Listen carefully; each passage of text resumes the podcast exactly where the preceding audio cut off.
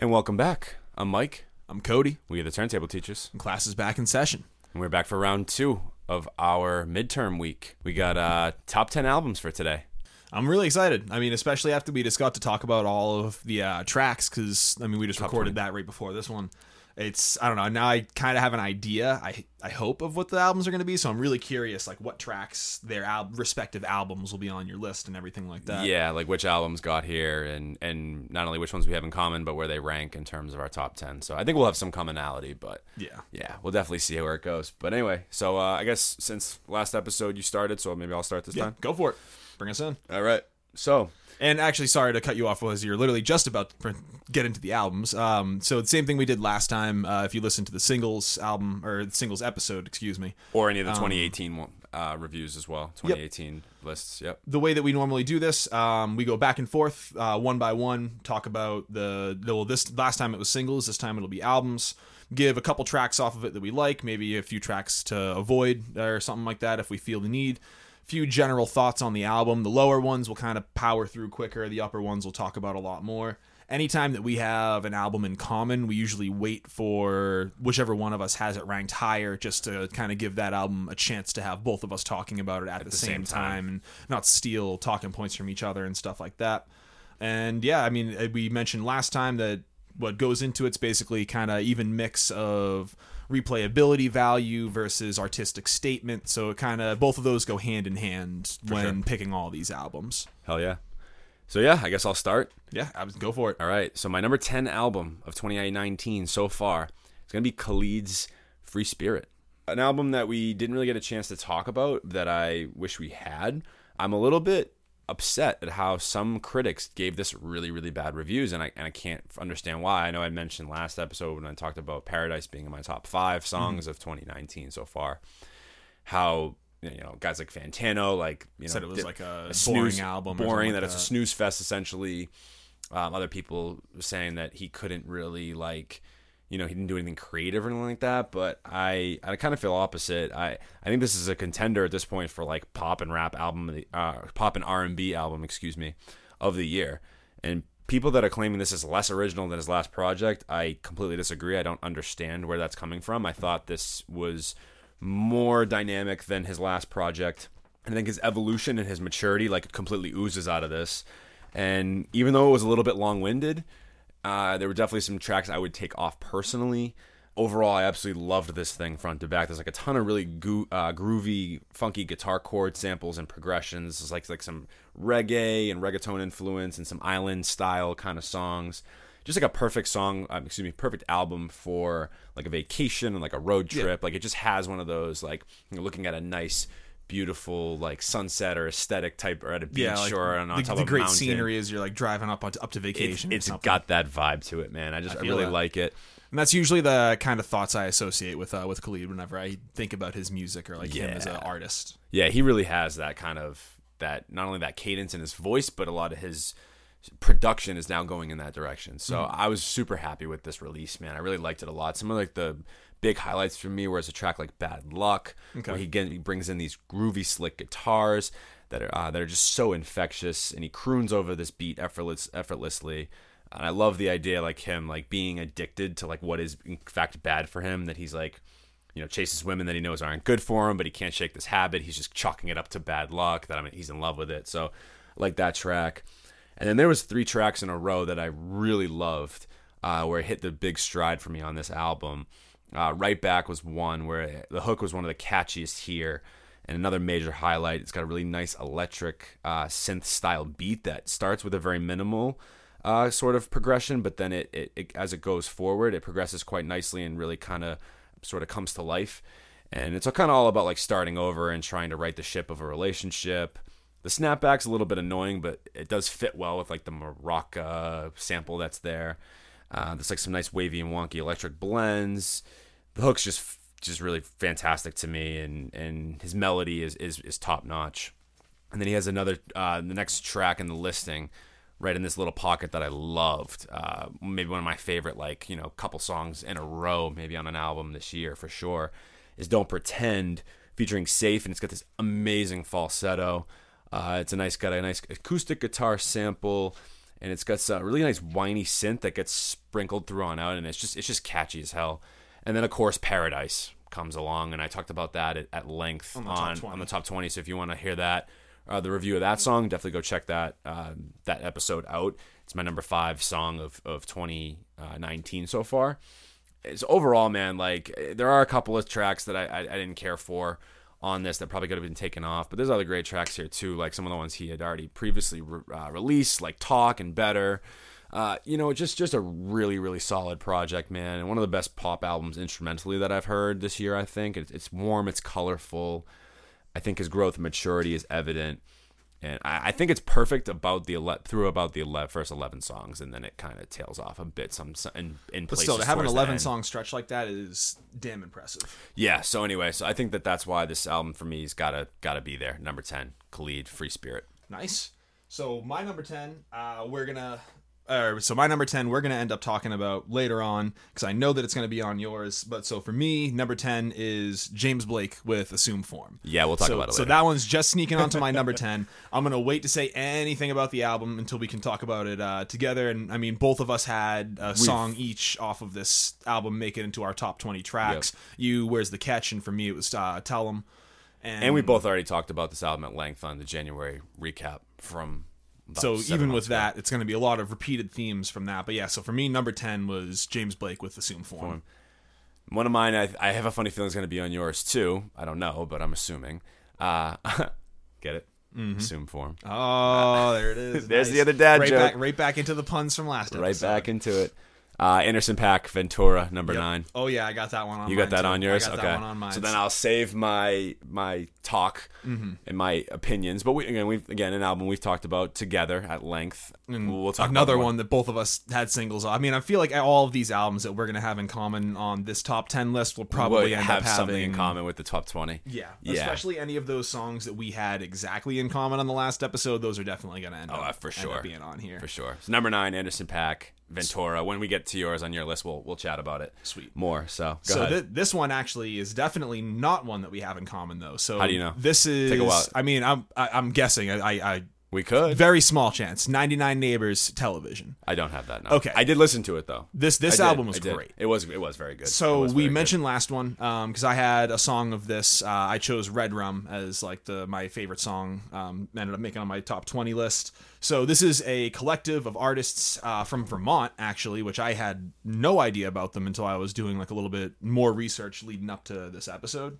But um, a collective from Vermont. Um, there's like singers, there's rappers. All of them have such crazy different styles they say that their their common goal is natural expression, free artistry, and forward momentum. So I think that there is officially 10, 1, 2, 3, 4, 5, 6, 7. Yeah, I think there's 10 official members of the group. Wow. Um, I won't go through naming all of them because that many. honestly, I don't, I wouldn't recognize any of them by name alone. But so this album is just really fun. It kind of goes off in so many different directions. Um, you'll have songs that are super uh, like low key, like Red Rum that I talked about last time, where it's basically just a bass line like strumming away the whole time, while these guys are using really like low, kind of like deep voices to rap over it. But then you'll go into songs like Lock and Key, that's like sultry, smooth, female vocal pop, like great, bright, happy production. It's like a smile expressed as a song. And then you'll go into a song like Bangarang, which is, I mean, aside from the burp in the beginning of the song, which I just, I'm not really, I guess it's probably just like he was in the booth and was like, oh, I'll leave that. But so this that song is just like it just goes in relentlessly. It's like just it's going off like super low bass, these weird sounding high notes and everything. It's just like the I think the guys' names are Hank Native and Sam Polino, both just like go off in their verses. So and that's only in like a four song stretch. So you got a crazy amount of variety in this. If you want to hear just like a really really good I don't know, artistic, like artsy type album that has a lot of different styles going into it, from rap to pop and everything in between. This is gonna be where you'll find it. I I loved tracks like Fly, Red Rum, Lock and Key, Bangarang. It, it's just I I can't really say enough good things about this. I would probably if I had to rate it, it'd end up being like an A. This was this was a really good album, so it ends up sitting nicely down at my number nine. Oh yeah. By the way, I love that that album. I, not enough to put it on my list, but Uh, it was it was really good. It was very listenable, and I, I really enjoyed it. And, and they're like I said, they're New England, so It crept up on me a lot. Like Yeah. I, I'm it- shocked to hear it on your on your list, to be honest, because I didn't, I didn't think we not we didn't that- talk about it very much. I talked about it with a friend. A friend of mine actually showed me, Mm-hmm. and she liked it a lot, and uh, I did too. But yeah, we never. I don't think we ever we ever really talked about it. It was honestly just from having like these three or four songs keep showing up, and I'm like Yeah. shuffling in my playlists, and then eventually it's like, oh, damn, like this. I guess I listened to it. It was when I was kind of crunching, like crunching all these albums. Like, wow, I really do listen to like a lot of songs off this shocking, album yeah. all the time. Yeah. So so my number eight might come as a bit of a shock because none of his songs made it on my top twenty, which was difficult to leave it off. But anyway, I'm talking about Guns by uh, Quelle Chris. First off, just let's just say the political and social commentary, the artistic motive that he had on this project to me was such a just such an amazing moment this year in music that I think Yeah. a lot of people potentially overlooked. And while there are albums that I got more replayability than this one for me, uh, this one still got a lot of replayability for sure.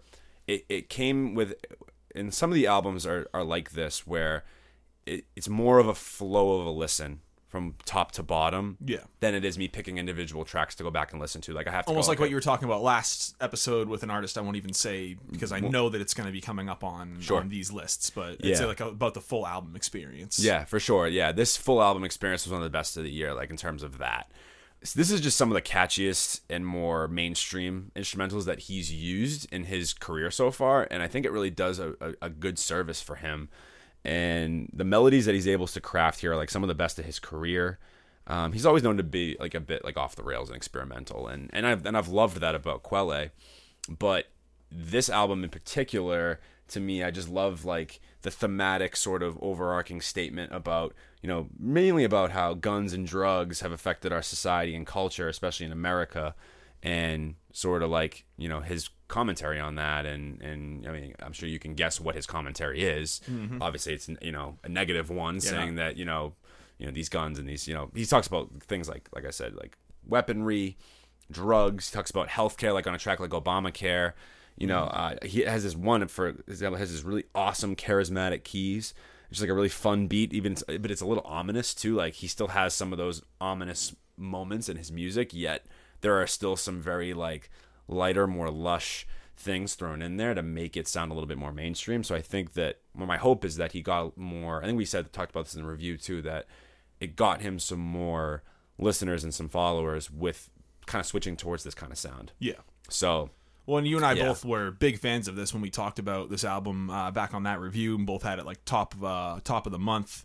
And I had mentioned on the last episode, I was kind of surprised when I was going back and like re-listening to a lot of stuff that I couldn't really put any like song or anything on my top 20 list and I couldn't even get the album onto my top 10 list just looking at like the other ones that were there. But I'm glad that it ended up making your list so we could still get a chance to talk about it and get it like it, does deserve respect because it is a really good album. when it came to albums, I think it just it had to go there, even though a song didn't make it. I, Obamacare was sitting right on the cusp. I mean, I mm-hmm. could have easily like talk to me next week. I probably could put Obamacare maybe in the top twenty. Who knows?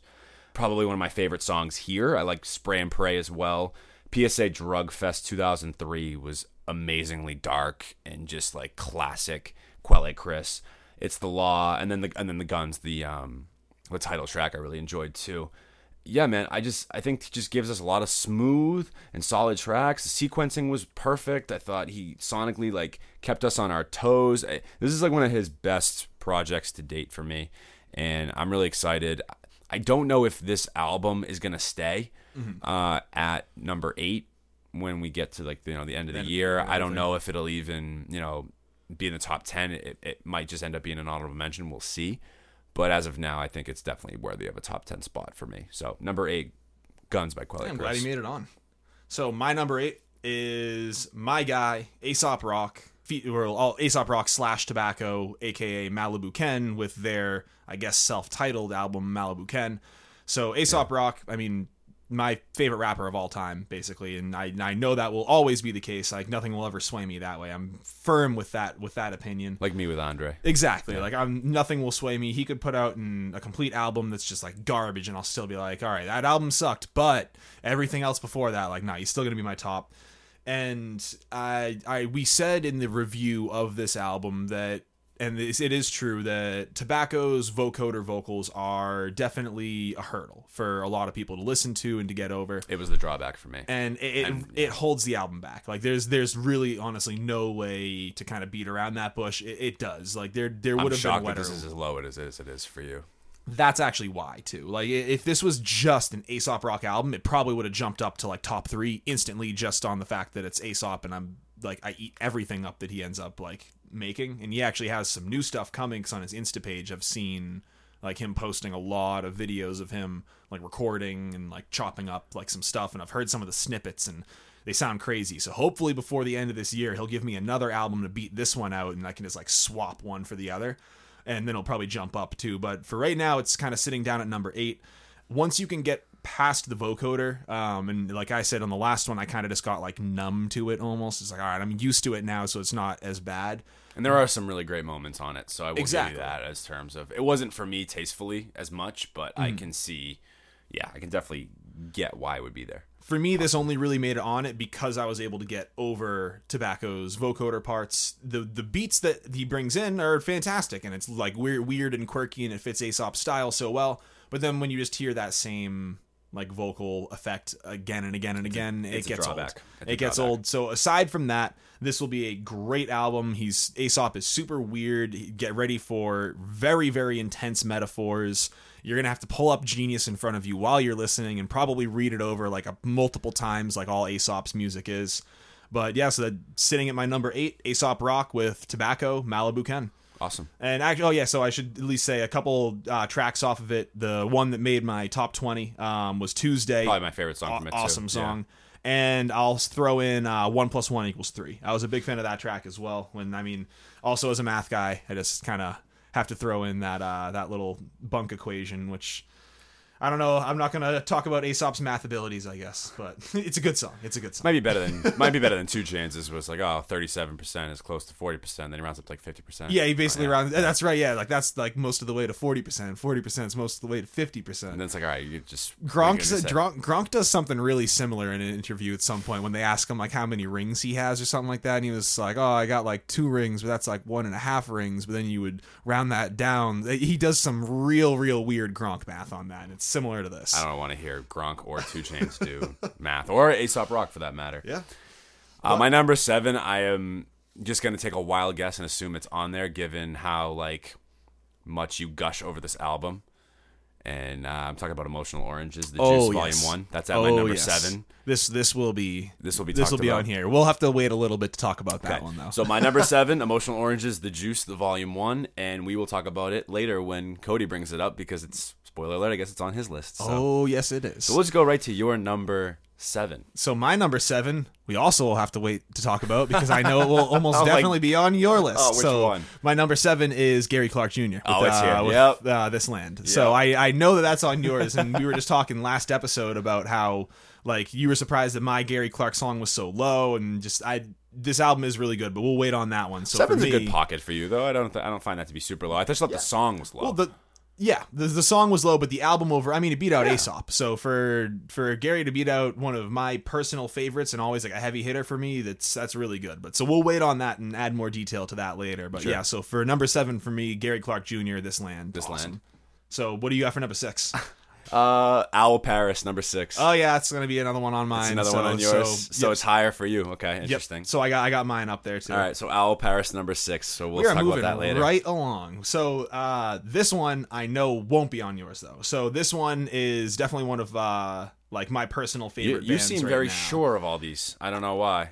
Because these are these are my weird bands. These are the bands that I feel like All are right. like. I mean, aside like Owl is our weird band now. Like like we know Owl like and have like talked to them and everything, and it's like wicked cool. But so this is one of the ones that's definitely like one of my bands. right, all that, right. So Crafter. Lasting Oh, yeah, there was no way that's snuck on. on six. I was gonna say, I, I was gonna say, if Yeah, you no if you got this on your top ten, I was gonna say your music tastes have changed dramatically I'm just from trolling everybody. I've been trolling everybody. All of a sudden, Crafter number one. I Yeah, like Mike's I was like, ah, let's do uh, it twice. I gave it a C, but you yeah, know, uh, you know, he's he's been a hardcore head this whole time. He's just been like gave it like a seventy, like a C minus. Yeah, so, yeah, it's number so, one. So I knew. Um, so Okay, this Craft at num- number six, for number right. six for me. Um, I mean, I talked about this album again on uh, one of our previous episodes. Crafter is a hardcore group coming out of Western Mass. I know that Dalton probably wouldn't. I, I don't want to say wouldn't approve of me calling them um, melodic hardcore, but I feel like a lot of people, for some reason, look negatively on melodic hardcore bands and think that they're not like as hardcore, like part of the genre as others. At least that's the vibe that I kind of was getting off of it. But then, I mean, that's bogus because one of the biggest hardcore shows ever just happened to have Heart, um, and that was a melodic hardcore band. So uh, they they are melodic hardcore in the sense that it's hardcore music, and they keep, make sure that it's not just like senseless and they're just playing random notes. Like all of the chords and I, I was a big fan of this and I was like kind of gushing about this when I talked about them before. It's not like they're just sitting here playing like power chords, root fifth octave, like or even just root like they're they're playing big open chords with really like nice notes added over the top. Uh, my my buddy Dalton, who's the drummer for the band, sent me a video of their guitarist playing because I wanted to learn how to play one of their songs. And the dude's like contorting his hand at multiple different moments just to get that like little extra note on the top of the chord to like make it sparkle a little bit more. So I don't know if you're a fan of hardcore, give these guys a listen. Um, I would absolutely recommend getting the vinyl. I mean, I I have it, and having the vinyl lets you get the lyric book, and that was another thing that really pushed me over the edge to get this as high on my top ten as it is. Was the lyrical content. I could sit here and talk forever about the lyrics, but then we'd have another like hour and 50 minute long episode of just me talking about crafter so i'll i'll save that if you want to like listen and look at the lyrics you will not regret it it's a huge draw at this album great energy great chord progressions um, if i was going to listen to any specific songs I would go with uh, the singles that they released ahead of time, "Collecting Losses" and um, the self-titled track "Lasting Efforts," which was on your list, and that was on my top yeah. twenty list yeah, exactly, which is really good. Um, and then there's another song called "Rupture." Which I think this is the one that I I went and saw them uh, live recently, and I was talking to my buddy. I said, "Oh, I'm really hoping that you guys play Rupture," and he turned and looked at me. and was like, "Wait, really?" So it almost seemed like I was the first person to ever say like, "Hey, that's one of my favorite songs on that album." But I I love it. There's like a guitar riff in it that I think is just so catchy. But yeah, Crafter, Lasting Efforts. That's uh that's coming in at my number six. Didn't make the top five, but is a strong showing. Love this album. I would definitely recommend checking it out if you like hardcore. Dope. Top five. Top five. We're here. You might be stunned at what your number five is. Yeah, that it's this low potentially. Oh, is and this I'll, about to be? I'm not going to say anything, but this is what I think it is right now. Now that it's funny because if it's on your list too, I'm shocked that you have it higher, unless we have it at the same spot. I don't know. We'll see. I don't think we have the same the same number five, but I have a feeling if I know if I if this is the album I think it is, I think mine might be one higher. That's but crazy. We'll see. All right, my number five is Kevin Abstract, Arizona Baby. Wow, that actually was not the album I was thinking about, which is okay. even dude i think that i think that our top fives are or top threes not even top threes our, our like middle section is going to be the same but just all in a different order because i also have kevin abstract just higher which is that, that that that's what's crazy to me that you have kevin abstract higher on this list than i do that's really and especially since like I only started listening to Kevin Abstract through like you because you were such a huge fan of Brockhampton. Oh, I love. And, oh, oh my god, this and I don't nothing to take away from this album. This album's incredible, mm.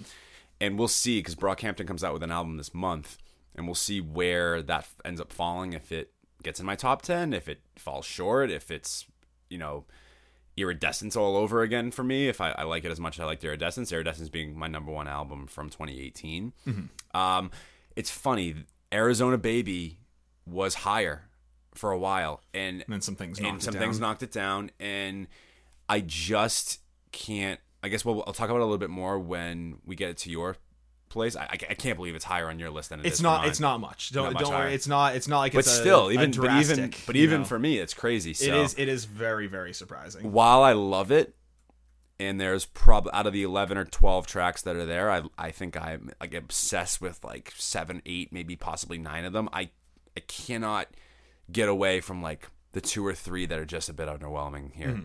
and and and having to admit that that is the case but having said that, it's still an incredible album. Number five. We'll talk about it a little bit more when we get to it on your on your Very end. soon. But Very soon. Anyway, so you're number five. So my number five, um, another album that uh, we were going to talk about, and then ended up not having time to make an episode for it. Um, and I talked about this group a little bit on the last episode. I have Pivot Gang with uh, the album "You Can't Sit with Us." Solid album. Really good. and this I, I feel like this was so right up my alley because i feel like saba had a big hand in a lot of the songs i mean it, of course it makes sense he had a hand in it because he's one of the leading members of pivot gang so for anyone who doesn't know pivot gang is just a collective of chicago artists that were all friends growing up um, and I'm sure you can find a list of them on the last episode. I listed them all out, but I don't have it right in front of me anymore. I'm not just going to try and go off memory and be throwing in random names and throwing shade at people forgetting. But Pivot Gang is a group, and Saba is at least one of the people in it, and you can hear all of his stylings, I guess, throughout the whole album. Uh, the song Bible, I mean, he's on the hook of that, and I think that's the best hook on the project. That was a song that made it on my top 20 um, uh, from last episode uh, fairly high. And I don't know, through, through the whole thing, I feel like this is another one of those examples of when you get a rap group together and they all kind of push each other. They push each other to make better verses and to actually have like better songs. And the end product for this is a lot of really, really catchy tracks. So, I mean, it's like there was that one that I already just mentioned of Bible. There's another song, Colbert. There's DBZ references in I it. love Colbert. That's one of Colbert my favorites on this a- album. a great yeah, one. Definitely The- one of my favorites. the hook on that one is awesome. It's like wicked relaxing and spacey. The keys are like phasing in and out. Um, the, the beat almost sounds like it's like the behind a wall effect. Like you're like in the bathroom and can still hear like the music playing one room over. Um, Hero is a great track. Uh, I already said Bible and Carnival would be another one I would check out there. It's uh, another it's another group cut. There's no hook. It's just wicked fun. Like it's a bunch of guys rapping with each other. Um, every verse kills it. Uh, the song "Bad Boys" and song "No Vest" both both of them aren't great. Uh, Mick Jenkins feature was kind of underwhelming, and I don't know. For him, for me, he's very hit or miss. I feel like sometimes, like he has some very chill songs, like uh, I used to love his stuff, dude. Yeah. What is his- it- what is it like the, waters. right? Yeah, The Oh, Waters was so phenomenal. And then the healing component had really great moments, but was not great front to back. And then same thing with his last one, Pieces of a Man. Yeah. felt like there was some tracks. There was like that Gwendolyn's Apprehension that I loved. That was I think that made like an honorable honorable mention for my top Mm-hmm. songs of 2018. Yeah, I, I feel that way about Mick. He can be frustrating. So so that was is. that that was why I didn't really like that song, but definitely a lot of songs on there that are really really good. That's why I was able to crack my top 5. So definitely a good group album, Pivot Gang, get into them. If you like it, then obviously dive into any of their solo projects. I can talk at length about Saba and recommend that to anybody. It was my number ones. And honestly, looking back, dude, I would have put Smino's Noir, uh, Noir Mm-hmm. on my top ten al- uh, songs. I mean, excuse me, albums, or at least it would have been an honorable mention. Yeah. As I've gone back and listened to that album, And, especially and after seeing them live, I've seen them everything. live. My God, man, like that album's way better than I gave it credit Mm-hmm. for. So those two guys, to me, are just are just really fantastic, and they really played a pretty nice role in the Dreamville. Um, album too, which unfortunately is not eligible for this list because it came out after uh, you know the end of June. But Yeah. Um, anyway, It's a tragic, tragic hit that was like so close. It'll. I mean, I, I it would be stunning if twenty albums from now until the end of the year came out that, That were would better. bump that, that that would bump that There's out. no of- way. There's and no even an honorable mention, so it's it's got to be there at some point for for me. I don't know about you, but Absolutely. my number four might also be a little shocking that it's not uh, higher. Uh, I think I have a feeling this is going to be one that we have in common as well because I'm looking at my other albums and this is one that we haven't talked about yet. okay, interesting. And- yeah, So yeah, wait, what is what is it? We'll What is- see. so before I like ruin the surprise. my number four is Tyler the Creator, Igor. oh, okay. So never mind. That's this is going to work out well. That means I think that our number threes are the same. But sorry, continue. Okay. I'd actually don't think that's the truth, but anyway, because I know my number three and you've already said it, so Oh no, you actually said my number three way earlier. Yep, yep, that's right. All right, so the rest of them we got we got some collabs. we got some, we got some collab. But anyway, I got Tyler the Creator, Igor. Is it on your list? Ah, no, that one just barely didn't make it on. Didn't make me. it? I got I had that one track from it, but the whole album didn't end up making it. I just, for me, I, I know I talked about this with his uh, the ending, the outro. I don't want to go right to the end outro of this album. Are we still friends? That made my top twenty. I think it was my number like seventeen track. And the for- track I think was the one that I had on mine. I, Yeah, I think I mine was like 14. Yours was 14, exactly. Uh, yeah, man, I, I love this album. I, I, Tyler's ability to reinvent him, excuse, reinvent himself every album is incredible to me. And this mm-hmm. was another one of those moments where the sound was it was similar to Flower Boy. Like I don't want to again, I hate I want to compare albums, and we do that sometimes. Like we say, It's very hard Anderson not Paak to though, you know, because in terms of likability, but Yeah. the sound to me was a was was much more closer to Flower Boy than any of his other stuff. So I think he's in this like very neo soul, jazz, funk like type of. he's looking a lot more for right now. melodies than than anything else. But I'm happy about that because Mm-hmm. while he always had some melodies, even with like his more abrasive stuff, this is just music. The musicality, this is amazing to me, and also his attention to detail is just incredible. Another thing I want to bring up, which I thought was funny, the when Tyler Creator and DJ Khaled, their albums came out on the same day, and DJ Khaled was pissed because I guess Tyler the Creator was number one on the Billboard, and so he was gonna like sue Billboard or something like that. And so, so and all the only thing Tyler did for like his uh like his response was he tweeted out a he tweeted out his album cover with DJ Khaled's face on it because you know how on on Igor it says like at the bottom like all tracks written, recorded, produced, and whatever um, by by Tyler Tyler, Aquinoa, whatever. Yeah. he puts DJ Khaled's face on it. He goes, "No tracks produced, written, or recorded by DJ Khaled." I was dying laughing. I thought it was so funny. Th- that whole video, DJ Khaled like losing his shit over Over that? doing- that was so. He was like, "This is good music." You So go to your, you go to your barber shop and they're listening to it. You So go what, to, though? Like you you hear it playing out of people's car and they're listening. Like, dude, what? That's Get not- out of here! You didn't. Yeah. You, nothing oh, to, wow, you're getting radio Igor play. is amazing, dude. Uh, Tyler is Tyler is amazing. His ability to just, like I said, pay attention to detail is is flawless to me. I just I love that he came back with some trap and even some grime, like he had that grime influence on New Magic Wand, Mm-hmm. Which was a complete banger. Love that track. And then he has like other tracks too that had like some nice neo soul and, and funk, like I think Earth Earthquake especially, and then just like classic hip hop stuff. Reminded me a lot of like he sounded like a nice mix between like Kanye West, Pharrell, and NERD, and then even like some Earth, Wind, and Fire.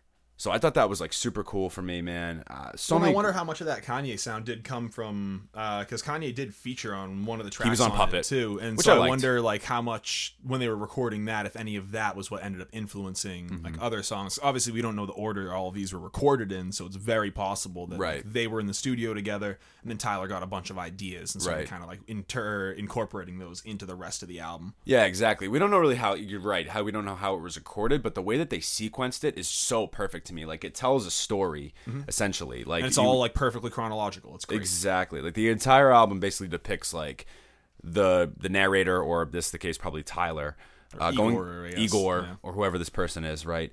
Uh, going through like a tough relationship and a breakup, and then like the progression that one might go through emotionally like through it and he does such a nice job of like depicting the emotions in the song specifically And even Like, going back to like the beginnings wild. of like when you first start falling for them and then building that trust and then having it fall apart. Like Right. it, it just all has I don't know, it, it tells the full story. It's not like a little glimpse into like a momentary heartbreak. You literally get to see the reason it's so heartbreaking because he has a song setting up that the like they're so close to each other. He has like these feelings for. I mean, literally in I think, I think I'm falling in love. I think it's for real. and then earthquake it's like you make my earthquake like oh my god i can't believe that you're in my life or that i just saw you and then it progresses right like oh my god i think i'm in love and it's just like it goes to this thing and then once they break up and like a song like new magic wand comes in i love how and i think one of the things that you had mentioned we talked about this when it first came out that you were a little bit down on it because of the way that he used some of like the vocal cadences and the pitch changes and the filters and things Yeah, like that that it felt like basically every song had, had something that. on it. but I do feel as though that they played onto the emotional pieces super well. Like Mm-hmm.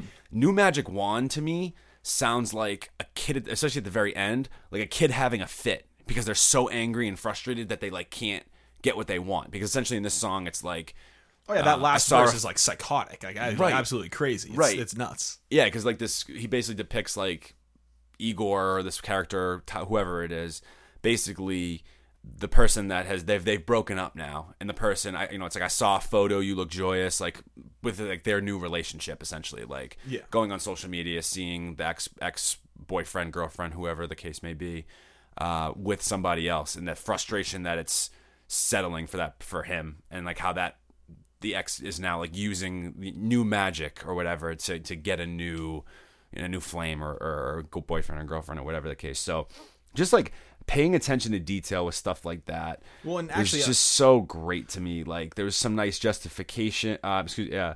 Um, for his feelings on like a song like Earthquake, like he has this as a line where he's like confirmation, not confrontation, but you don't want my conversation.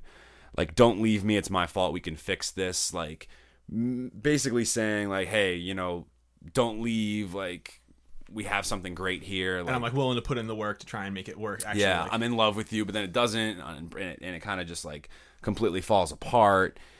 Oh, and then like two, even like I thought it was cool. Like another another time that happened, like the frustrate, like I don't I don't love you anymore. When it's like I don't love you anymore, like it just Oh, it yeah, feels yeah, yeah. that type of like vocal pattern and progression to me sounds almost uh, like I said, like somebody like having kind of a fit, being like. If you don't like me anymore, well, then I, or you don't want to be with me, well, I don't love you anymore either. Like, you know what I mean? Like, so it's just so kind literally of like a little kid coming back. Seriously, I want to. Seriously, and then at the end though is when I feel like the song, like he- the person Igor, whoever, finally matures. You know what I mean? So just man, like, ah, album itself. And I know you had mentioned this about like how that one of his songs weren't higher for me because this song again is similar with Quelle Chris's Guns. It plays so well as an album It's hard to like strip the al- any song one from to the, the end. album. You got it exactly. So for me, man, Tyler Creator's Igor is. I don't know if it's more enjoyable for me than Flower Boy. Like if we had done, if we had been a podcast in 2017 and realistically done, you know, a list Flower- for yeah. 25, I think Flower Boy would definitely be in my top five, if Oh, yeah, three that or something like that. fantastic. Fantastic. Igor's on that level for me, man. I, I love it. I think it's a really great album. So Igor, Tyler Creator, number four. Not not enough great things to say about it. I wish we had completely done a full review on it, but uh, yeah, Absolutely phenomenal, man. It's a, it's an awesome album. yeah. So number four for me is one that you had just mentioned basically like a second ago. Uh, so now we got it. Kevin Abstract, Arizona, Arizona Baby, So which that's I had my number five. four. Yep. Um, and again, we've had an episode about this one before too. Kevin Abstract a being time, yeah. uh, Brockhampton member, and having this be his. This is his first solo debut album. First right? solo, and they have their new upcoming album, as I mentioned earlier. Uh, this Yeah, month. which they just had Ginger. that single uh, drop off, like not that even that long, like a couple days ago. a couple days ago. I've been born again. Yeah. But so with this album, I feel like you just get hit with so many. Again, I feel like I'm almost a broken record with this, but this is kind of a big theme this year. I've kind of picked up on of just a lot of different types of sounds, and that's what I've really been digging about a lot of artists a year this year is that they're pushing out of where you would normally place Their comfort them. zones and their boundaries. Exa- and making Yeah. great music that is just like completely new to them. It's fresh, and that's one of the reasons why I liked this album so much and why it got placed so high is because this was really, I guess, my first full introduction to like anything to do with Brockhampton, aside from obviously like albums that have come out previously and tracks that we've listened to and talked about. But this is the first full project that's dropped with my attention immediately being on it, and then just getting to listen to it over and over and over and over again and I don't know. I can't really find much bad to say about this. Um, about this, this is actually that album that I kept saying that like almost every single song has a guitar in it, and that was like one of the things is that made me yeah. love it so much. There's like only a few tracks I didn't care for. Like American Problem, I Mm-hmm. think was one that I really didn't like that much, and then there was one more too that I found a little bit underwhelming. I can't remember now which one it was off the top of my head. Mississippi, I Mississippi, really like. yeah, that was the other one. Uh, there was actually another one too. I thought that was like meh. Boyer, I thought it was placed kind of strange. So there was definitely a, f- a couple of just like hiccups for me here, but I agree, man. Like there's some amazing songs here, and uh, some of the moments here were like some of the best moments on an album like all year. And it'll be very curious to see if this album ends up being better than the full length Brockhampton. Yeah. uh, that comes out later. We'll it'll we'll see what happens. Very They- curious They're to see that. supposedly coming out with three albums this year, so we'll see. That was that was the the supposedly. So this was apparently them. the first one, even though it wasn't all of them. But they were Mm. gonna drop three from like their collective. It'll be interesting to see what the next one is. Well, I mean, After there were Ginger a bunch of features and stuff from uh, from other. They were good writers, features. Oh yeah, yeah. not a ton. No, just I think it was just Joba and Bearface were the only two, and Yeah. then the only other guy that was on there was Dominic Uh, Fike, Fike, yeah. and then um, Jack Antonoff did some vocals as well. Yep, I think besides guitar. that, there wasn't really anybody, anybody else. It was mostly just him. Uh, Peach, obviously, like we already mentioned, talk, about that song. It's my number one song of the year. It's in your top 10 Mm-hmm. Uh, one of the best songs of the year. Baby Boy was another one. I loved Crumble. You use uh, Baby Boy was amazing. That almost Yeah, use me is Use like my, Me. one of my second favorite off the album. Yeah. That, just that vocal sample that comes in like right off. Oh, so good. the way he raps and flows off that song is incredible. Georgia, another really huge highlight.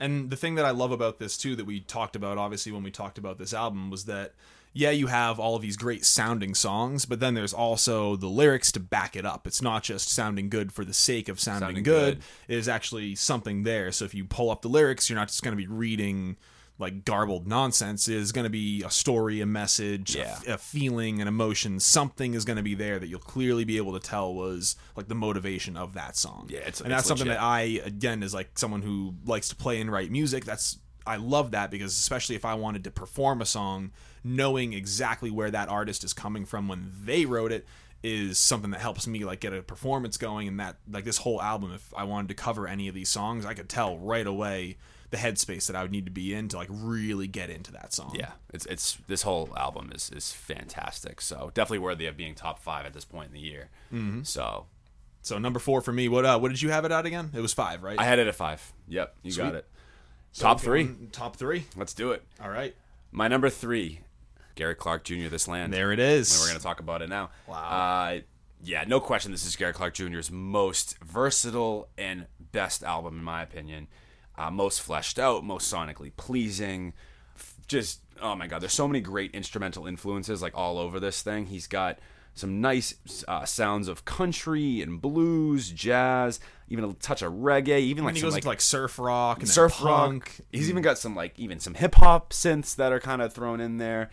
This is a phenomenal track. It- It's I mean, excuse me, it's a phenomenal album. It's it's brilliant in my opinion. I think even I love the how politically driven it is and passionate. There's Mm-hmm. Well, some- even right off the bat, the very, very first song like kind of comes in right away with a it message. does, yeah. Oh man, the title track, "This Land," yeah. Uh, so many great tracks on this. I mean, I know of my favorite ended up, unfortunately, uh, being um, "Low Down Rolling Stone" after the the After live, live show, version. yeah, we talking saw, about that, Yeah, yeah. we saw the live version. We have a show and tell out, so go check that out. We also did his full. We talked about this album again, like earlier in the year at full length in February, and uh, I think it won both of our artists of the month for that. For that, Oh, he absolutely did. Um, some um, this, this is just so many good songs on this on this record. Uh, this land, don't wait till tomorrow. Got to get into something. Gotta get into something. Got my eyes on you. Feed the babies. Guitar Man. Pearl Cadillac. I, like a feeling like a million. It's basically like every you just like There's- you just read down the track list and everyone's Every like, oh, that one's good. That one's good. That like- one's good. The only song I didn't care for, and it wasn't even a bad song, was the Governor. Yeah, that's the isn't that the last one? It's kind of the country fiber one. Yeah, it's a little. It's down towards the back. Mm-hmm. It's, end it's the like the more like it, it almost sounds less like Gary Clark than the rest of them do, isn't it? If I'm remembering that one it does exactly. But I mean, the one. the one the, one of the things that both of us kind of praised him for too in the first review was just how diverse all of these songs sound. Like we were just talking about a second ago, all the different styles and influences, and even outside of just like how these songs sound, even just the way that he plays and the way that he sings is also ridiculously diverse. Like he'll go back and forth between these like super deep vocals, and then he'll have really high pitched falsettos that like pair right with it, like in Pearl Cadillac, and at certain points in I've Got My Eyes on You and he just like switches back and forth between them. The whole albums could even sound like it was multiple different artists that like collabing Crazy. to we make an we talked about that, I believe, too. and it's it's so great and that's versatility is I, I love it it makes Yeah. it it makes it so it's there's never a dull moment while you're listening to it because you never feel like oh i've already heard this song like earlier in the album and even though it's a little bit long, it flows so nicely because there's so much variety. Exactly. So I really, I feel the same way. So it's very, very great album. I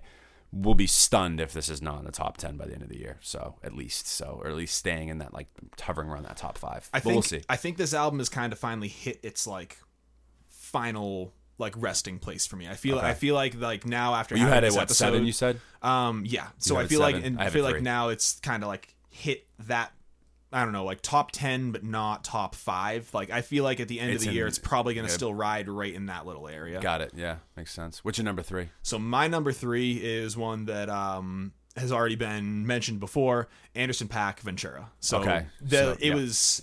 This was actually kind of strange. This was another one of those albums that I put on put on the list, and then would look at the album above it and be like, no, and then bump it up, and then I'd look at the album above it again and be like, mm, no, and then just keep going and going and going until literally even earlier this morning, I had Anderson .Paak and Kevin Abstract switched with three and four. No way. And so Kevin used to be three, Three. and now I I bumped those out again. No way. And honestly, if I had sat and looked at this even longer, I would probably bump it up to two. I, I'm way too indecisive because of how much I love Anderson .Paak. So it, it steadily climbed its way all the way to the three. We'll see if it keeps that pattern going for the end of the year and ends up staying, in that Staying top three, top two Yeah. um, spot. But I mean, what can we really say about Anderson .Paak at this point that we have not what said? can we do? Well, ooh, okay, nice. uh, dude, we've we've we've sung Anderson .Paak's praises time and time again in like yeah, there's in like half say? of our episodes. What else can we Honestly, at this point, like Yeah. if you haven't heard it by now, charismatic, great singer, Best great teeth in the songwriter, best teeth in the game. Sorry, Anthony Fantano. I know you guys beef about that right now. Um, not really though. Uh, Yeah. but so it's just when you listen to his songs, you can't help but just like smile and nod along. You can picture his face smiling in your head. He's a great drummer. Um, and all the time at his live shows will like play drums and sing at the same time, which is mind blowing to Yeah, me. oh my god, yeah, he was great at, at Boston Calling. It. And I know it wasn't like, like I said, it wasn't the in my review of that. It wasn't as like didn't fit the um the the sort of festival vibe, but I still thought like like I would love to go see him play at like a jazz club. I feel like that would be him and the Free Nationals would be Oh unbelievable. Get to like in like a really like sit cool there and sip like an old fashioned or something like that with and just And listen just- to them on like just- a little small ah. stage. Forget it, dude. Unbelievable. I I just love the jazz, the funk, the soul that he brings into this album. And I like really brings it back, back to his roots. There you go. I love that he's going back to that because Oxnard was like rappy rap and a little bit more like West Coast G funk. yeah, because because the Dre influence was all the Dre, on there, helping him, like produce it. Uh, some of the best tracks we talked about. I think. I mean, you loved "What Can We Do." I had "Make It Make It Better" Better, yep. On the uh, songs, and we had "Come Home" with Andre 3000. Yada yada. Winner's Circle, Winner's I, I was a huge fan of. I liked Um, Jet Black with Brandy. Yep, love Jet Black. Oh, Jet Black kid. Jet, baby. Jet Black Oh, Kid. it's so good. I love that flow. reaching too much there. with the beat switch on that one. Mm-hmm. Uh, yeah, man, I, I think I like this better than Oxnard. This hopefully will stay in the top ten. If not, it, will definitely be an honorable mention. I can't see it go, leaving leaving that. Uh, it just it just had so many nice moments, and and it was like we said, it's a, kind of a, a return to Anderson .Paak's f- true form. Yeah. Uh, what we saw more with on Venice and Malibu. Yeah. So and I honestly this this is going to be one of the ones again that I have a feeling it's gonna it's gonna hold its spot pretty Yeah. pretty strongly through the end of the You year. for sound yeah, you sound pretty. You've you're very high on it. I mean, I think we're both very high on it, but um, yeah, cool. But all right, so right up to number two. We're the number two spots. I'm curious to see if this one's on yours, because you haven't mentioned it yet, and I'm stunned. So I, I don't know if it'll be this high if it's if it's on there, but we'll see. Hmm. I'm talking about Bandana.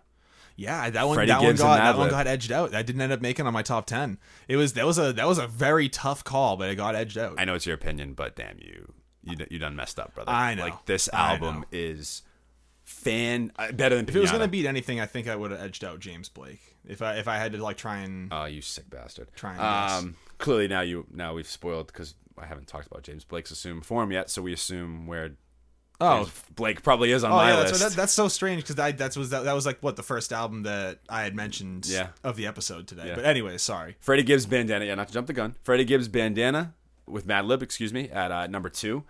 Second collab from Indiana rapper uh, Freddie Gibbs and West Coast producer Madlib. These two guys have now put out two albums that are incredible, yet they couldn't be any more different. They're like oil and water, but somehow the oil does mix with the water, and for whatever reason, maybe that's maybe that's a bad metaphor or analogy or whatever for that, but they are like it's it's funny. They taste like peanut butter and jelly, but sonically you think oil water. I think that's maybe my best analogy I'll go with. Like they It does for the whatever reason, yeah. Freddie Gibbs, he's got this like dark and confident cadence and flow throughout this whole thing. Um, Madlib sample based and, and percussive production. They're just like a match made in heaven, man. Like there's so many good songs on here. Uh, I love like a majority of this whole thing. This this is another album to me. I put it in the category of like a Guns um, by Quelle Chris or like an Igor, where like you have to listen to the full album to really get the the feeling of it, and not that. And I know Giannis was like top ten songs for me this so far this year, and it's up there and things like like the that. standout though. That was the standout, right? Uh, to me, though, this album works so much better as a whole than it does its counterparts, and for me, man, like I, I just love the sentiment of it. Like Freddie Gibbs just kind of has those again, those like those street lyrics that he's always kind of had, but um, they seem so much more kind of like honest and like to the point and just kind of like Well, this I- is the way it is. Maybe as he's getting older too, he feels like maybe he doesn't have to like blow anything out of proportion or make it try try to. he's never it really been like that though know? and yeah there's nothing lyrically with freddie that will always like he's not gonna like hit you with like all these double entendres and all these crazy metaphors and all that stuff but Mm-hmm. he's just- tell like it is. he's tell like it is he's technically like a sound rapper man he's so good I, he he for me he's so ear grabbing i don't know what it is about his voice to me that makes it so ear grabbing and It's very unique sounding. It's, very very unique sound. You can tell Freddie Gibbs like right dark and stern. But yet, man, for me, uh, it's really crazy because I heard that he wrote a lot of this in jail. Yes, Freddie Gibbs. Yeah, he wrote the majority majority of, of, this it. so. Oh man, I just I love so many moments on this Yeah, album. hopefully we'll be getting ASAP Rocky's uh, version of of Bandana, bandana, then, potentially like, coming soon. I, I assume. Um, and actually, just a quick thing while we're talking about Freddie Gibbs, anyone who hasn't seen or heard, there's a YouTube series that we just watched last night um, yeah. called uh, The Cave. Kenny Beats just gets different artists, comes into his cave studio or like a little basement studio, and they make a song right there. In I, I think he gives himself like 10 minutes to make the beat or something like that, and then they just go in, they record a verse. It's pretty simple, and Freddie Gibbs does one that is absolutely nuts. Like he does, he goes so off. talented. Like Denzel's is really really good. Freddie Gibbs is, I think is still my favorite. Like Freddie Gibbs is just a, on a whole different level on that one. There's like a flow change up he does at one point, but He's amazing. I'm getting man. a little off track, but definitely check that out if you like this album and like Freddie Gibbs. He's amazing. Uh, oh man, like Madlib just has such clean production here, and Mm-hmm. he, Freddie just finds the pocket on every single track and just flows over them like just effortlessly. It's it's absolutely insane. Just throughout the throughout the album, he just talks a lot about like his flaws, his vices, uh, the struggle of like kind of growing up in the hood, like his gangster and street lifestyles, and then just how like in general how these types of things can affect like a young man trying to navigate his way through life and like make something positive of of himself and just how difficult of that is like it's essentially like even the album cover like it's this don it's like a uh not a donkey it's a zebra i think it is and i think it's pooh bear or whatever like sitting on Yeah. top of them, and they're just overlooking like The hollywood Hollywood sign, and it's like dreaming of al- it's I almost see it as a metaphor of like dreaming of a better life, but still being on the outside looking in Looking in terms of looking at like the the glam and like like, that having interpretation that. a lot. And that's but this album feels that way. It feels um to me like underdog ish. It really feels like it's got a chip on its shoulder. See, I actually almost I, I forgot that this snuck into really June, good, dude. I'm actually really disappointed now because that's I feel like what kind of almost kept it off of my list because I wasn't listening to it as much because I was listening to all these albums from like January, Yeah. February, March, like all stuff that I forgot about. Well, we should review And this, this because it came out pretty recently. We June like 28th, June, so- a June, July albums when we'll do that pretty soon. I'm sure we can do. That. We like could June, even just do like summer music. Like, yeah, oh, here's yeah. all the stuff that came sum- out in the summer. Absolutely, then be it will be that super. Yeah. yeah, exactly. That would be cool. But yeah, I mean, I even just looking so at many the great- list here, like Ah. freestyle shit, crime pays, the song with Killer Mike, Giannis, like oh my god, all of these. Well, I loved the commanding horns on freestyle shit. I think that track is such a great opener. Like, and I love he's got like some nice West Coast like low rider, almost like the game influenced type tracks, Mm-hmm. like on uh, half main, half cocaine. Love that beat switch up, by the way. Um, he has this line on there I love. It's like if you wrote raps, you'd be a slave to my page. Like he just got Mm. these quick, quirky, like they're not super deep, but like jump they jump out you cut type of lines. like grown ass man oh, bars. I yeah. think is what he called him at one point. I think I think that I think I've Yeah. seen like an interview with him before where someone's like, "Oh, those are like grown man bars." yeah, exactly. He's got into it. He's got some nice like grooves and melodies on tracks like Crime Pays, a mm. groovy funk track like Fake Names. On that, he talks about like how death and murder affects people from like the projects and then just like their identities overall. Like seeing all these things, even if, you, if you're not somebody that like it's been affected by immediately, or like if you're not somebody that's into that lifestyle, just being around it and the culture of that, like how it and the environment of how can it affect you. So I love that track a ton. That's probably my favorite track here. Uh, I love Goddamn. I love Cataracts. Giannis, of course. Giannis or Fake Names would be like probably my favorite tracks from here. Flat Tummy Tea is another great track. And then yeah, just nice sample bass cuts too, like Massage Seats, the gorgeous stripped back practice. Like oh, this this whole thing's insane, man. So Freddie Gibbs, Madlib, Bandana, number two album of the year. This no way, shape, or form this this slips out of the top five for me. I would be stunned. One of the best albums of the year. this is going to end up being one of the ones I think for me that from now to the end of the year, it's gonna it's gonna I think skyrocket up because I like the album a lot. Gets I'm better with every listen. It's almost kind of confusing to me now thinking about like how did this get beat out by some of these other ones, but definitely a damn good album. So my number two is one that uh, had been, been mentioned earlier as well, and this is our band, uh, the guys Owl, and their album Paris. I mean, again, we've talked about Owl a bunch of times. Uh, really good uh, rock group, bringing in a lot of alternative indie style. Uh, great vocalist, really really nice melodies in all of their songs. The way that they formulate all of like, I think the thing that we always rave the most about is the motion of their songs and how there's a big rise and fall in all of them. And even if it is true that that rise and fall is present in every song so it's kind of a, a similar pattern when the pattern is so beautiful like we always said i don't really mind it. I'm not gonna care if i hear this this same type of song when it's done so so It so well, so well, man. over and over again. There's not a single song on this album that i would skip um, when i listen to it i usually listen to it top to bottom Maybe Roma White. listen to it. Maybe no, no, no. It wasn't Roma White. It was the one. What, what was? Oh, Sonnet for Silence. That was maybe the only one. Mm, yep. Yeah, this album. I agree, man. Oh, fantastic. Like being human is weird, and Weather Report. Those are the songs we talked about on um, our top twenty songs, and I, I loved both of those. Yep. And then, Um, like I mentioned, no parachutes, and that was a tough call for me to get that off. Yeah. Get out, stay out's great. Oh, Funeral's man. great. Roma White's great. Roma White's fantastic. Oh, all yeah, all yeah. of these songs, I'm just like reading through the tracks again, like, oh, this song's awesome. This song's awesome. This song's awesome. it's one of the best alternative albums I've heard in a long time, and it's I mean it's worthy of your two spot, very worthy. Like I, for me, I it was tough to keep it out of the top five. I like wish I I, I could have maybe maybe as we go later on in the year, I'll feel differently about it, but um or it'll get a little higher. But yeah, for me, I don't see this leaving the top ten. I loved this album. I think the show that maybe even like the shock value of loving it as much as I did, it was enough to, to even catapult it there. And then just how much I go back to it is, is pretty interesting. I, I feel that way about the Gary Clark Jr. Uh, album too. Like these are two albums that maybe years ago I wouldn't have gone back to listen to as much, and I'm really finding growing on. How much it's grown. Yeah, That's so- awesome, man. That's awesome. yeah. I, I love I love this album to death, man. I I'm, I'm with you 100. percent I can't wait for the concert. I was gonna say I can't wait to see all these songs live, especially if it has the Jon Bellion effect of like we already liked it so much, and then we see it live, and it just takes it like to Yeah. that next level up. and just the fact of how cool they are, man. Like the fact Yeah. that they've been so cool to us and like really, you know, made like basically friends with us essentially. Like, and you know, I'm just really excited for them, and I hope that their ascendance is gonna just catapult from here, and that they really create because they they just to me have such a pure approach and sort of like. Fa- I don't know. I, I and they just- have a sound too and that's that's a big thing there. that's i think It's a there. big thing is that like there's a lot of groups especially in this type of genre you can almost pick out like oh this is their influence this is their influence oh they're p- taking ideas from these different guys but when I listen to Owl, yeah, I can hear other band sounds and stuff in there because, of course, there's going to be similarities. It's music, and everything's going to be similar to something else, unless you're making like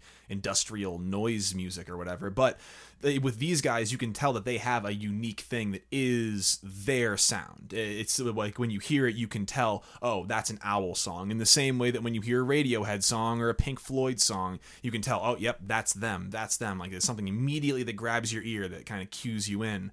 And that's, I think, the thing that's going to set these guys apart moving forward because. I mean, I don't want this to sound like it's negative against them because it's not. This is more me being positive towards other people. There are a lot of really good musicians, really good singers. They can craft great songs, but they just never have that thing that catches your ear. Like you can, you might not be able to find anything bad to say about the song, but there's nothing that's going to make you want to come back. And that's what I think sets Owl apart. And that's the reason why they Yeah. jumped all the way up to two on my list because they have that distinct sound. I, I, I, and they're so similar to me with like a James Blake album. I said this in the in the review, like that it takes you somewhere mentally. Exactly what you're mm-hmm. talking about. Like I feel that way, like tried and true with this album. That it, it when I put it on, it's an experience, and I agree with you. I think that the the show will be an experience, and I and I hope that that's the case. And I'm just really thrilled that this album came out and that's as good it is. And Yeah. it's interesting now to see where they're gonna go next. I heard that they're coming out with some new music, or they're coming out with a new song pretty soon. I noticed. So, so definitely keeping our eyes peeled for that. it'll be interesting to see where what direction they go in from here, and just to see in terms of like if their type of songs, if they're if they're progressing the same, or if they change that up and they get a little more creative and things like that. So I think that's the next step for them in terms of I think they have their sound is more of now like refining it and sort of now maybe like adapting it, Adapting to, like, it to- yeah. other other models, I guess, like like song structures. Sure. Yeah, exactly. The structure, you know, potentially being different. But I mean, like I said, I there, there's not enough great things to say about this band, about this mm-hmm. album. You know, shout out Jay and, and, and, the crew. You guys are you guys are phenomenal and doing great stuff, and, and, and we're huge fans. So con- mm-hmm. continue doing your thing. Absolutely. You have you've had a great 2019 so far, and I think it's only gonna get better if you uh, now Yeah, they're we'll, releasing we'll probably music. be talking about you again before the end of the year. Well, definitely we'll be talking about them at the show. At we'll do, the we'll, do, we'll do a show and tell, and I'm sure if they come out with another song, then you know they'll be go on some that. kind of quarterly uh, song review, which which will come up pretty soon. Believe it or not. Mm-hmm. Yeah, yeah. We're almost isn't it crazy? Almost three quarters of the way through 2019 Ugh, this feels weird. After even- September. it doesn't even feel like it's 2018, let like a alone month 2019. and some change, a month and a half, really, Gotta kidding. until. Well, by the time this comes out, it might be more than a month and a half. Yeah. Excuse me, less, but, But still, crazy. It's not that long. Not that long for the for the quarter, third quarter of the year to be over. It's wild. Time's flying. Time's flying. Summer's flying. Time's flying. These lists are flying. Because now we're already at number one. Number one. So I guess by process of elimination, we know each other. We- yeah, we know each other's We do again. the exact same thing we did last time. we might as well. We So- might as well. So last time you introduced mine first. So yeah, so uh, Mike's number one album of this year is going to end up being uh, Assume Form by James Blake. and Cody's number one album of the year is going to be Ariana Grande.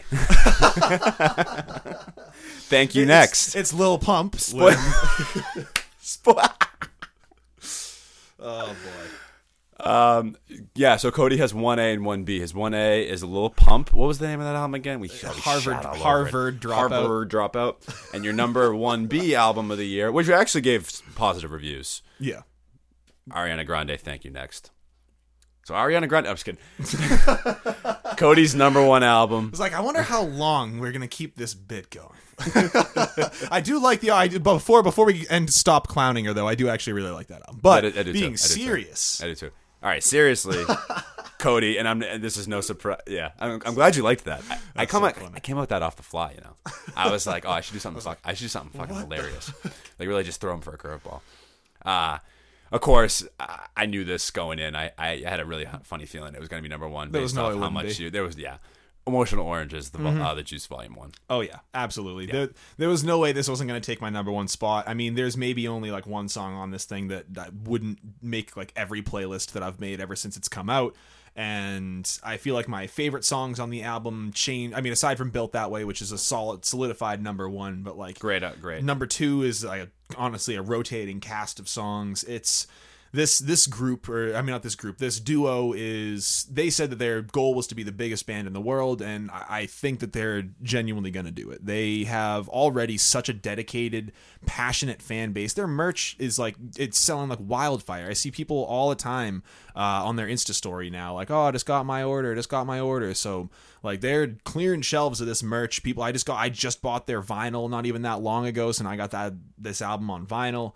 I just this these guys are they have so many great funk elements, but then they bring in uh, obviously pop vocals because they're like going back and forth off of each other so much. And then even in like built that way, it's going back to like hip hop roots and even more to like the boom bap and like 90s style hip hop.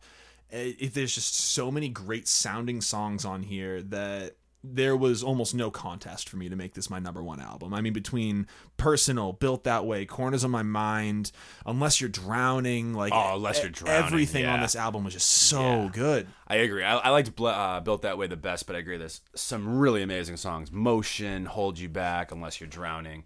They're just so creative and not only only creative and authentic, but they're also just so unique and different.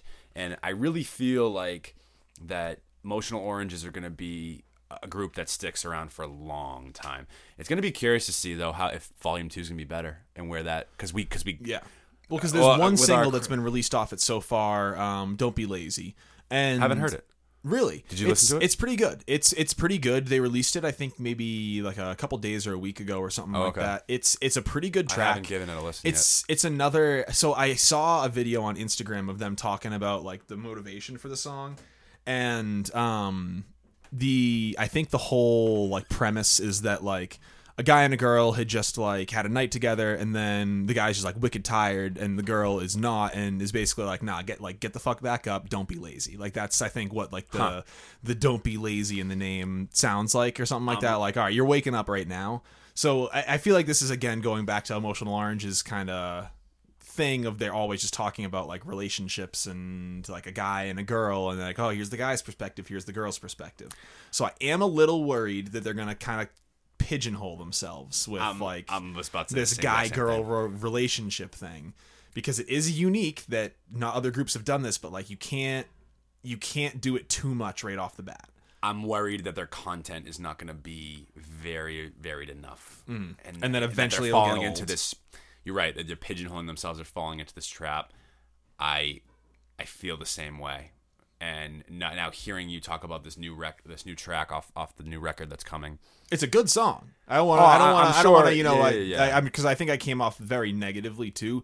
It No, is no, a very no, no. good You song. said you came off saying it was very good, but but there's drawbacks, and these, It- these are drawbacks. It's setting up a pattern that's a little worrying. I guess Yeah. that, that's more what I should say. Is that the pattern itself right now is not anything to be like, okay, all their songs are the same and whatever.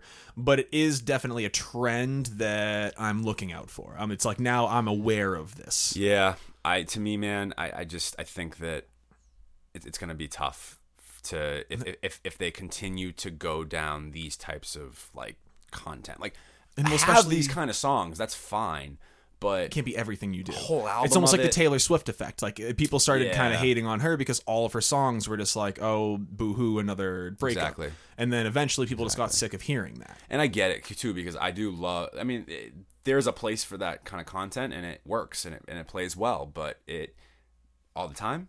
I'm not sure it's going to be good. So we'll see how Volume Two is. I I agree. Volume one is a fantastic debut. Volume one's Like, awesome. unbelievable. I mean, num- my number one album, I gave it like a 98 when we rated it or something Yeah. like that. And mine's fallen in at a seven, and I think there's a couple of songs that kind of just fell a little bit by the wayside for me. Like "Good to Me" was one of the ones that I kind of Mm-hmm. didn't care for uh, amongst uh, like one or two others. But um, when you're when you have eight tracks like that and it's so tight knit, I think you gotta just you gotta hit home runs when you have eight tracks, or like you know when Kanye West was putting out those seven track albums. To me, like you need they you need all to cut need all the fat out. Right, If it's and- only seven albums and or seven songs and one song is Is crap, cuttable, that's a two. hefty percentage. Exactly. That ends up being yeah, exactly. So that's where I'm at with with emotional oranges. I I would like to say that they'll stay in the top ten. Who knows? Um, and we'll see how volume two goes. Yeah, hopefully. Well, imagine Volume Two comes out and then ends up replacing Volume One as the, the new favorite. You never know. so never I'll know. keep my fingers crossed for it because that'd be that'd be awesome. I'd be into it. My number one. Mm-hmm. It's going to James Blake's Assume Form, which is pretty wild to me that nothing. I'm actually shocked that's the number one. Yeah. You know what? I'm shocked too, but not that much because the again, I don't want to harp on like variety kind of being the key here um, for some of these some of these albums, but I'm gonna go with it. Variety, the variety that James Blake possesses, and his ability to not only blend sounds of hip hop, sounds of um, atmospheric R&B and, and rap, and some soul, and some of like even some indie. Like I, I really feel like James Blake's sound on this album was just so next level and different than anything that I've heard in a long time, anything that he's ever done before. I mean, all these instrumentals are just crazy textured. Even like the low fi, like minimalistic ones, they to me just still have such a punch and such a personality. I mean, they're just so intelligently produced. Like none of nothing's overproduced. Mm-hmm. Nothing even like the minimalist stuff isn't even underproduced. It's all got It's these all for weird, a reason, usually too. Yeah. Like usually, if there's something that feels like it's a minimal production, it's to let something else come out and There's shine. some it breathes right, or like it has the vocals at the forefront, things like that. Like Mm-hmm. a barefoot in the park, like that. The lush keys and, and glistening effects and chimes of that song. They're they're gorgeous to the aesthetic, but Rosalia and James Blake's vocals are what really get pushed to the forefront in a song like that. So to me, man, like uh, I don't even know, like there's where to begin with this album. I know, I know we went in pretty depth about it in our January review, and I praised it. and I loved it then. I love it even as much or even as more now. Just again, a beautiful album sonically. It took me to another place. Just like it was, but it was really deep. But it was like a relaxed delivery in a lot of it, and it just the album is just feels like an experience all the way mm-hmm. around. And like I said, like I said, like just tracks like I was having such a hard time picking a song to put on my top twenty songs from this album, and I ended up going with "Where's the Catch" with Andre Andre three thousand. But there's plenty of other tracks that easily could have made it on, on here, like any given day. Yeah. Barefoot in the Park would have been one. Power mm-hmm. On. I love the sentiment of Power On. I mean, you can kind of tell like what that song's gonna be about based on the on the title if you haven't heard it. But Yep. Mile High with Travis Scott was really cool. Like dope Great- vibey tracks. Obviously, you talked about "Tell 'Em." That was on yours. With Moses Sumney Moses and like all those falsetto vocals, much more eerie track. I really liked "I'll Come Too." I love the melody on that, just the, the way he sings and, and, and flows on that that uh, on that song. Man, like there's just a lot here. it's just hit after hit. Yeah, and and uh, I'm not. I'm actually a little surprised that it made your top ten. Believe it or not, because I don't remember you being as high on it as me. Clearly, and you weren't. This is this is one But- that uh, slowly, slowly grew on me, and it was actually thanks to Tell Them because that would keep coming on, and that song would come on. I'd be like, "Oh, right, this album," and then I would hit like go to album, and then queue up a couple more of the songs, and then keep going on my merry shuffle way, and.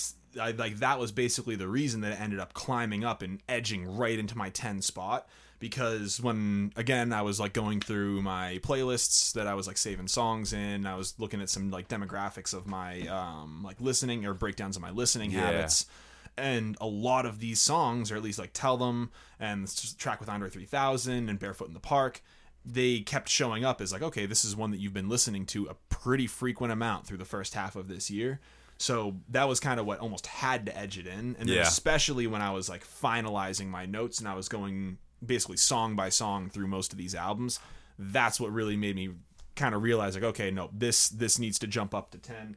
I mean, I don't remember I don't remember what exactly it was that I had at ten before before this jumped up and Yeah. knocked it off. Yeah. I, I think it might have been um the Little Simz album. Little Simz. I think I think the Little Simz album was on Just there, missed. and then and then that one got just barely bumped out by uh, by James Blake for me. Yeah. I mean, like I said, like it's just I think it's a testament to this album that it came out in January and now it's still sitting. There's nothing that I felt that came out before June uh, ended that really got higher than it for me. Aged very well. It has aged very well, and I find myself going back to it and even listening to the whole thing.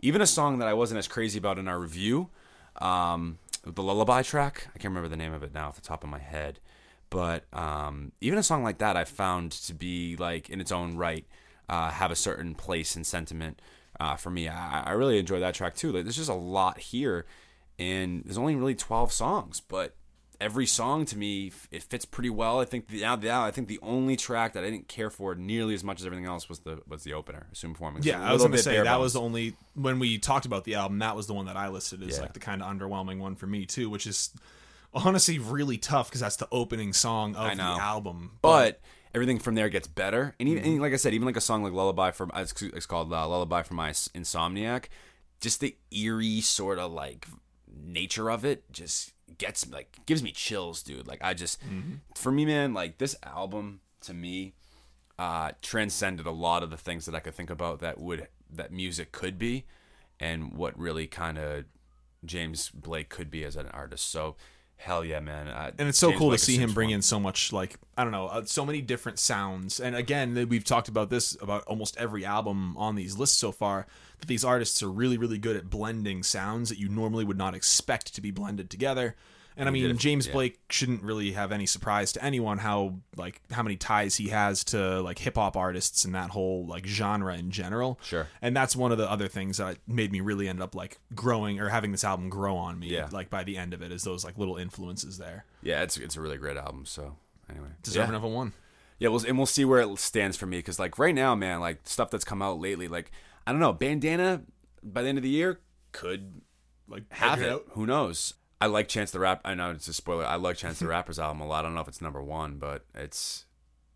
I know it has its flaws, but I really Yeah. enjoy that album. I, I think our opinions on that one will differ a little differ bit a little too, bit. so that'll be like That'll be interesting, to kind of go back and do forth that with that.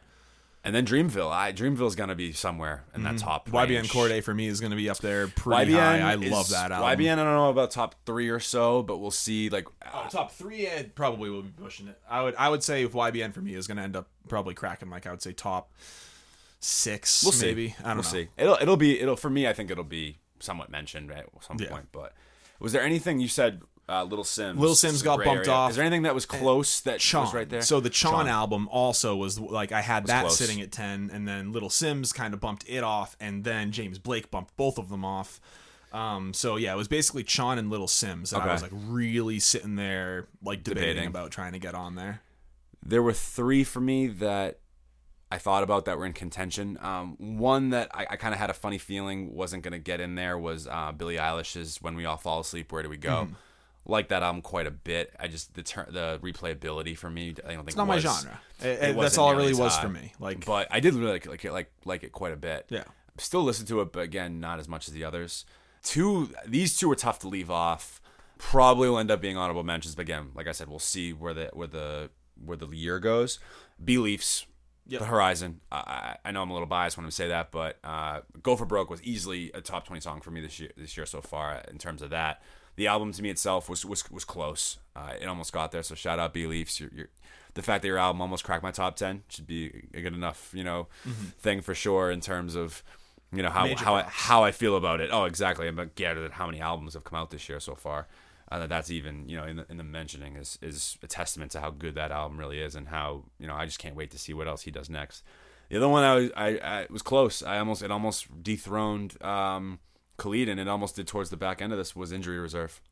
yeah, I remember you telling me about that Yeah. one yesterday. You were really sad that that got like bumped out. Upset that I couldn't put it, but there was just a couple of moments that I I wasn't as big on and it it, and it just held it back a bit. But besides that, yeah, there really wasn't that many albums that I felt like really deserved it front to back that I could come uh, that would combat with these ten. But now there's like we talked about, there's been three or four that have already come out that since that since that I think we're gonna a very strong that are know, gonna make a case, man. Uh, it really will. And then we'll see about Brockhampton. Like I don't know what what will Brockhampton do. Like how will that album be? BJ the Chicago Kids Mm-hmm. is amazing, dude. I think that would be in, in the conversation for me at this point. Uh, yeah, so we'll see, man. But uh, there's definitely a lot here, and and there's gonna be a lot to come. yeah, for sure. So that's it. That's it. That's all. That's all we got. That's all the albums. That's all the singles from last episode. Yeah. And that's the first half of the year. First half of the year is gone, and we'll see what the next half of the year brings. Overall, I'm really liking what we've heard from 2019 so far. Yeah, we have a strong list of list of music here. strong list of music, and I think that in in, ter- in time, I think it's only going to get better. And we've already had a crazy good July, and August seems like it's going to bring some good good albums too. I mean, I, I don't know if we mentioned it this episode or last one, but like Earth Gang is going to be hopefully dropping something now to. September. Brockhampton, maybe Emotional Oranges, There's- um, and like a couple others that we're I'm forgetting right now. Yeah, we're in good shape. So anyway, without further ado, I'm Mike. I'm Cody, We are the Turntable Teachers. and class is dismissed.